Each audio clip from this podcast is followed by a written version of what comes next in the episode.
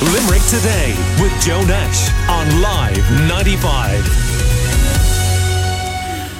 are getting a sense that things are moving towards normality or whatever the new normality will be. Um, we heard the Taoiseach uh, yesterday talking about personal responsibility being uh, very important in the months to come. Uh, the government suggesting over the weekend that they were going to set out a roadmap yet another one at the end of this month uh, to indicate how return to office, return to school, and the uh, lifting of final restrictions will take place.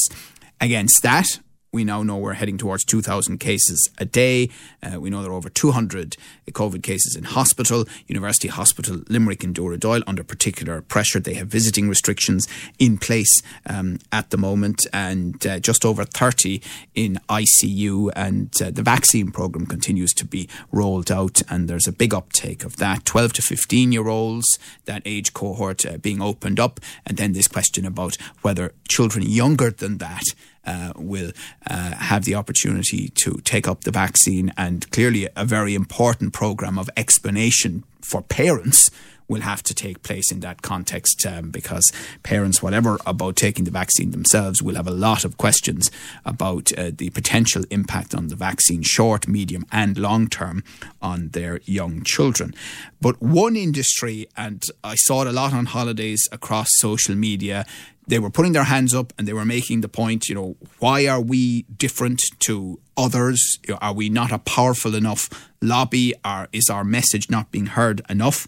Is uh, the live events industry, uh, theatre, um, indoor concerts, uh, small intimate gatherings, larger gatherings, etc., etc., and what is going to happen there? Well, Joining us to chat about it, we have Limerick actor, and I'm sure you know her from her appearances on Casualty, the BBC TV drama, Michelle Fox, and uh, two good friends of the show, Jill Fenton from the Lime Tree Theatre here in Limerick, and Miles Breen, who's involved, among many other things, in Bottom Dog Theatre. You're all very welcome. Now, Michelle, you can give us a, a perspective on this uh, across the water. What are the restrictions like in theatre in England at the moment?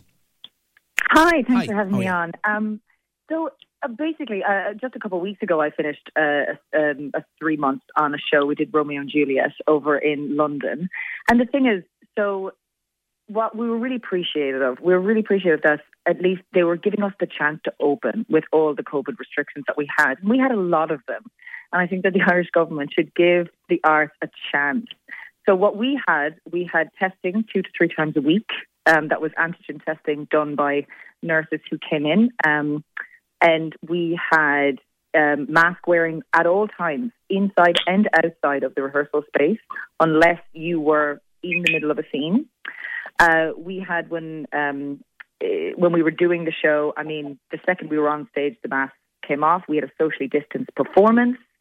Um, we had one ways in corridors. We had lots of, you know what I mean, uh, current, like, just a lot of restrictions going on. And, and even now, the audience, I mean, most theatres now are doing it that if you if you're not double vax, that they will give you free antigen testing at the theatre, so that the both the audience feel comfortable knowing that you know everyone has a negative test or is double vax, and the cast and crew feel comfortable. Um, so that's what we've been doing over the UK. Are there any capacity restrictions on audience numbers? So we were one of the first shows to open back up. We opened so in the theatre at Regent, uh, it it holds about twelve hundred. We were at six hundred for the majority of the run. Um, so for the last week, we reopened to a full house, um, and so that was you know it, it, it was great to see people back, and it was it was great to just be given a chance. I mean, if you even saw the the, the tweet from Gaiety Theatre that 50 people are, went to their matinee at the weekend, while 24,000 people went to Croke Park. I think it says a lot. So, um, yeah, it, it, it is a lot different over here. Mm. Uh, mind you, I suppose Limerick people probably wouldn't mind the fact that so many were allowed into Croke Park at the weekend. No, I think it's great, but I also I think it's so great if people like the arts. I mean, I'm sure uh, Miles will talk about it, but like waiting for Poirot, um, yeah, written by the wonderful Mike Finn. But like it, it really lifts people's spirits. It, it, people have an amazing time. It was a gorgeous piece of theatre. So, you know what I mean? Let everyone. Everyone has so so so many things they love to go see, and I think they should be given the chance to. Yeah. Uh, and Miles Breen, I mean, your friend and colleague Liam O'Brien, I saw him tweeting that it, it, was just a wonderful experience to be with you, I think. And he was saying that lots of people were just making the effort to stop and say how much they enjoyed you and enjoyed waiting for Poirot, which was an outdoor event, of course. Yep. Um, and, and you got the weather, thankfully, for the majority of it um, as well at the People's Park. Uh, yeah, I mean, I suppose uh, the waiting for Poirot was one solution to the problem of how do you perform to audience and stuff like that. Obviously, with outdoor um, performance, you're it's easier to do social distancing. Uh, it's easier to sort of um, uh, with mask wearing. And again, like Michelle said, we were again both in terms of the rehearsals and the performance. Uh, you know, all of us want cast, crew, and audiences to be safe. So we were following all the protocols, uh, mask wearing, sanitation, and social distancing and stuff like that. Obviously, with an outdoor event, there is the whole issue that outdoors is safer than indoors. Um, so that, but that is a very rare thing to be able to do in Ireland, and we were incredibly lucky. We only had one show out of 24 that we got a little spitty rain. That is not the normal situation in Ireland. So um, outdoor performances obviously make life easier on that on that sense. But um, at the moment, we are in a position where they are saying theatres can open again for indoor events, but with audience restrictions, and that's brilliant. And and I'm I'm I'm delighted that, that that's happening. However, there's still a huge uncertainty because with the, those audience restri- restrictions, it creates huge um, financial sort of issues in the sense of can you afford to do the show? Is it possible to do the show? Um, at the moment, I'm very lucky. I had a one man show about Oscar Wilde in the bag, and we're going to be going out on tour in September and October to a number of venues uh, around the country, including the Belltable, uh, Listowel, Wicklow, Wexford. But that's with the support of the venues. That with the one man show, not as many people to pay. It's also not as many people in the building and stuff like that. So, so it is possible to do that. The big concern I have, I'm sure Michelle and, and Jill uh, would have the same thing, is that large productions. Um, big one for me, obviously, is Panto every year. We still don't know uh, if that's going to be possible come Christmas, and that's months in advance because that's a big show that requires full houses, um, and that's we're still slightly we don't know what's coming down the line there with like larger uh, indoor performances. And uh, have to say, Miles, uh, having seen um, one of your amazing one man shows in the past, not the particular one you're talking about, uh, they're in for a treat. Whoever gets to. Uh, thank you. Um, but tell me about um, the numbers that you were allowed at waiting for Poirot in terms of the audience. Um, I, I, think it was, uh, and Jill would know better than I, but we had a capacity Yeah. of 70 per performance. Yeah. But we were doing two performances a night, so in one sense you're sort of doubling your audience, even though you're, you so, so in that sense. Um, but that was again with an outdoor setting. Um, but that's due to one COVID, due to safety in the park and stuff like that as well, and also But, just but of course, out- the point being that while that performance was going on, it appears as though the understanding of what was allowed for outdoor events and live music was different in law because according to what happened last week then with the Merrion Gate affair suddenly Yeah. the government was saying oh um, uh, well hang on a second but then we've heard the industry including restaurants say that they had been banging on the door of the government for six Yeah. weeks to establish what exactly the limits um, were so uh, like uh, for, for you guys you know 70 could have been 140 it, it quite possibly could have been. Yeah. And there's a slight, um, as I say, the, the changing the goalposts for different industries. Obviously, the theatre industry and the live music industry um, uh, is one industry. Then you have restaurants and cafes and stuff like that. But that whole thing of it's not one rule fits all at the moment. It seems it, it, it depends on and stuff like that. The one thing, though, I will say about, like, I mean, and I know myself from having uh, in September of last year, um, when we opened up again, um, the Belltable kindly um, uh, supported us to do a series of rehearsed readings. That was indoors. Again, we jumped through all the COVID protocols and stuff like that. Um, the worry then is, of course, that when cases go up, then everything closes down again. So there is that sort of.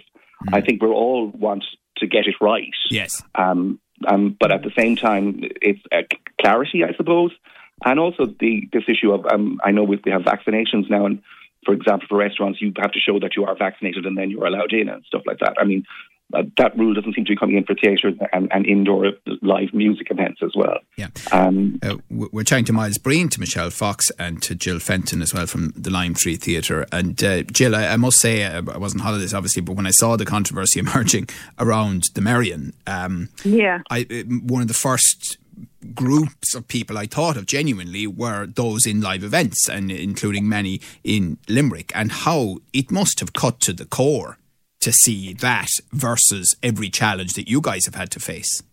Yeah, I mean it is it is very difficult. Just in relation to waiting for Poirot, Miles is correct. We did have seventy for each performance, the two performances each night.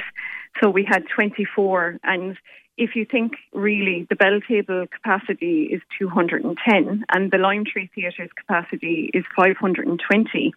So, you know, the reason why we went with 70 in the end, though, even if the capacity went up slightly, we were being very, very cautious from the beginning because there really wasn't a very clear roadmap. And, you know, waiting for Poirot with Tara Doolan and Pius McGrath, who are on a start and they produced Waiting for Poirot. The conversations around capacity started way back in March. So the reason why we we mentioned 70 really was around the sidelines as well and managing the crowd with you know with all the covid restrictions in place and the procedures we felt that 70 with their front of house staff and with everybody involved to manage that would be probably the maximum number we would be able to have at each performance anyway. But that will just give you the numbers, Joe. I mean, it really is a case of, you know, two performances on a night, you know, is at 140. If we were to have one show in the Belltable, you know, it would be uh, 210. So it is, it is financially, it's, it's very, very difficult. And we're currently trying to work on you know, from now until December at an autumn program. And it's very difficult because we're still up in the air. Like everybody, just as what Miles was saying, it still isn't clear. Like currently, what we are working on is 50 capacity both in the Belltable and in the Lime Tree Theatre. Now, the feeling within the industry from talk, because we obviously are talking to other venues all over the country, is that that will be increased um, probably by the end of September to maybe 100 in each. Um, but like for the likes of UCH or our friends in UCH, I mean, it's such a huge um, almost a thousand, venue. isn't that right? Yeah. yeah. yeah, and like even ourselves, even if we had um, two meters, you know, we'd have more than that of um, a distance, and then you're talking about pods because generally people don't go on their own to a theatre performance or a live performance; they come with somebody. Yeah. So you have a, a situation where you can have pods as well and then you could have more people in as well. So it's just very frustrating because we feel like this conversation has been happening now for nearly a year, and we still yeah. we we still don't feel like things are very clear. And even uh, I don't know if you remember, but earlier this year we did a series of online concerts into the stream. I do, and yeah. that you know we we had to just do so much work in preparation for that. So the musicians on the stage and the singers on the stage, the film crew, and all the technical staff, everybody around was safe. And I suppose that it's such a controlled environment because we have a, t- a ticketing system um, that will allow us to be in control um, of how but, how, but how the, people the reality around. is that based on everything you've said, the numbers Yeah. don't add up here. Either the numbers that you're allowed in theatres uh, alongside the financial numbers. So, what is your expectation now um, in August as to what's going to happen across the autumn? Well, we do the. I mean, the reality right now is we have shows available in September and October, and you know we are. Um, I suppose we are being subsidised to a certain degree by the Arts Council because every venue in the country is exactly the same. Um, so there is a commitment there.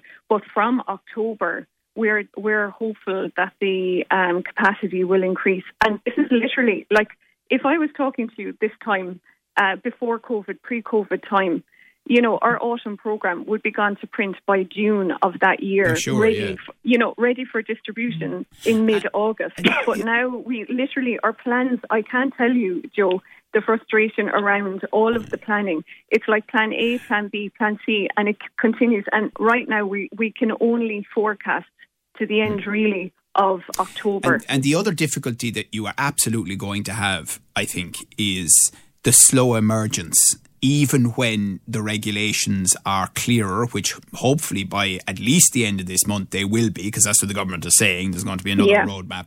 Um, but you will have quite a number of people, I think, in society who will jump straight out there again and go for it. There will be a lot who probably will sit and, and wait and won't want to come to places like the Lime Tree for a while, whatever reassurances you give, not through any fault of yours, or not that they wouldn't, mm. because of everything they've had to put up with for the last 18 months. Absolutely. And would you blame them? I mean, I really feel that this, and we're not naive to think it won't be like that, Joe. I mean, on the other side, on the flip side of that is you can't generate a program overnight either. You need time because obviously the touring companies, actors, producers, everybody, they're all on wait as well. You know, they're, they're, they're, they're chatting and they're hoping. But like you can't turn a show around to go on tour to five venues overnight. All of that takes time. So between now and Christmas, we are really um, of the understanding within the industry as well that you know it will be quiet until the end of the year because people need to build up a bit of confidence, but we also need to get a program. You know, there also needs to be that in place before they can go out on the road and tour to different venues and for the actors and the company, the audience, for everybody to feel safe. So that is going to take a while, and we're very much aware of that. Yeah. Um, I suppose the key message, though, is you know there are a lot of things, outdoor things happening. And within the, you know, within the Lime Tree Theatre and the Belltable, the commitment is there that anybody that does come in, it will be really safe, and the communications around that for our, our, our audiences will be, you know, will exactly um, communicate that. Well, I was very conscious going up and down the west coast on my own holidays that um, really, if the government were able to put the plan in place, and if the numbers allowed, it would be absolutely no harm to have a, a one-off bank holiday at the end of September. Um, and, and, I mean, it's not just for a day off. No, I'm saying that I actually mean to genuinely try and extend the tourist season because the real worry from talking to people um, in various uh, tourism industries, not to mention what you guys are doing, is that they think it's going to fall off a cliff the end of August. Schools go back, and they're looking at a very long winter with nothing like the income that they would normally make from April to the start of September. It's it's absolutely, and, and I mean, and I, then yeah. then you have you have that, but you also have, I mean, a, a, lot of the programs that we have in the Lime Tree Theatre, for example, would be shows by performance schools dance schools, like ballet schools, spotlight stage schools, frontline, all of these, their their their um, industry is completely crippled at the moment as well. So it's it's affecting everybody. There's so so many connections, and if people just sit down and have a think about that, you realise how many industries and how many people are just there's a big uh, stop sign in their way at the moment, and it's really really frustrating for them. You know, I heard it, and I do think if I can cut in Michelle, for a second, if if um, the thing and the thing is, there's been lots of ups and downs in the UK. There's been lots. I start rehearsals for another show in, and the thing is, like actors, cast, and crew, and we are doing our best. And you know, like everyone's mental health is being affected by the uncertainty of their work and the uncertainty of like, will a show close? Mm. Will a show open? Will we be able to have audience in? But I mean, the one thing that has really helped is now knowing that like most theatres over there, if you're double vaxxed, please show your cert.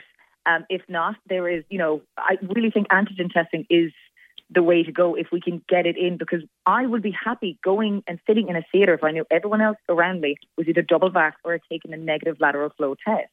And I think that that is how. Despite the risk factor attached there, you know, as you know, the lateral flow tests do, are yeah. not. They're not. They, they have they have a certain accuracy, but it could very mm. easily be a false positive or a false negative. But you still think that's but, that's a reasonable level of risk. I, I still do. I mean, and I'm I'm the biggest sports fan, and I see I was like I see all these amazing sports events uh, going on, and theater is you know what I mean. People are putting so many things in place, and I do think, and by the time you know, even for the autumn, there will be a huge amount of our population in Ireland fully vaccinated, and you know what I mean, like. I, I don't think anyone. I don't think anyone would feel. Well, you know, most people wouldn't feel uncomfortable being like, "Here's my double vax cert," or like, "I will take a lateral flow." And and I think that is another key to get us back indoors and get theatre back on its feet again.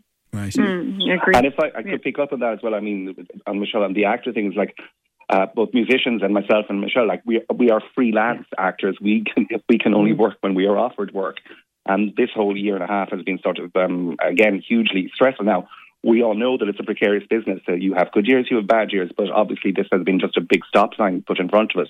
Mm. And as Jill was saying, to plan something are you going to spend two months planning something and then discover that it can't go on? And that, that has been really hard. Is that I know a lot of stuff has happened online. For me personally, it's not the same. It's not what I do, and that has been, you know, I mean, people have been as inventive as possible trying to create uh, some sort of performances. But it is, I mean, theatre by its very nature is live, and, and that's something that I've particularly missed.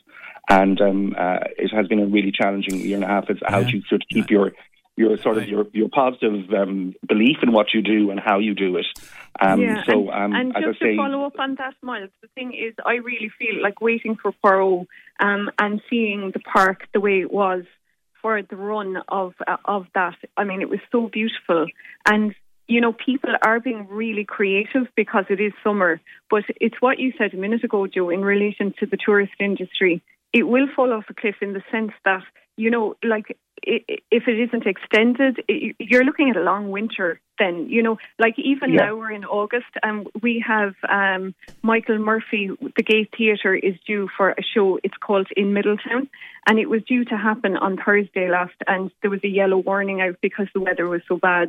It's been rescheduled for this evening. It's in a in, in a truck in a car park in Mary and the weather at the moment, like it is going ahead because the we're looking at the forecast every 10 minutes and it's saying that the showers are stopping after one, one o'clock. But you know, that stress that's involved with trying to it communicate is. with ticket holders and, yeah. and then with the actual actor as well, okay. all of that creates so much stress, you know. okay, well, listen, I can hear the passion, I can hear the frustration, mm. I can hear the desire to perform in a normal way again uh, in the next few months and the insistence at this point by all of you and by the industry in general that one way or the other, you need to know. You have to have a sense of it. And I'm, as I say, last week I was amazed. I heard a couple of French accents, um, maybe a few English accents, and this is up and down the wild Atlantic way now, so you can imagine.